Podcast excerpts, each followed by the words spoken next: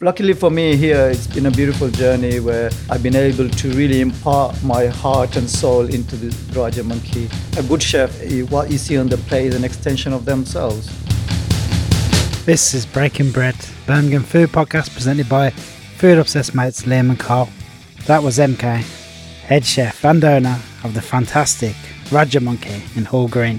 We were lucky enough to sit down with the mega talented, inspirational chef and businessman for our latest episode of Breaking Bread. We asked him about young chefs coming through into the industry.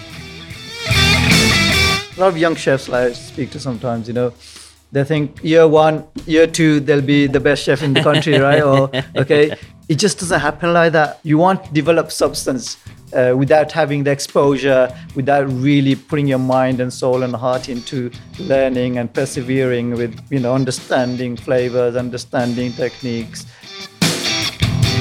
as well as getting him to share his philosophy on hiring new team members. And I, I thought about this and I contemplated. I said, okay, so what what is it that how, that how do I attract people? How would I sustain my business? So I said, well, I need to. I'm going to inspire people. I've actually trained guys here that other places will probably say they're unemployable. If you can make ordinary people do extraordinary things, then that's true leadership.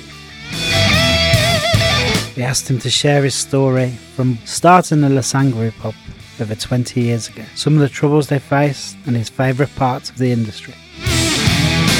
When we opened Lasan, we knew the elephant in the room was there's more to Indian food than what was offered here in the UK. Yeah. So they say there's more Indian restaurants in England and UK than in India. You know, we were like the black sheep. We were the groundbreaking kind of restaurant in Birmingham. We were ahead of our time. Uh, it hasn't come by accident. A lot of thought and a lot of time and effort and the acquisition of knowledge. And because I've worked with chefs like from all over.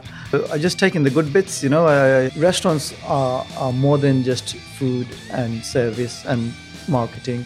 It's it's a people's business. Click on subscribe now and catch the full episode.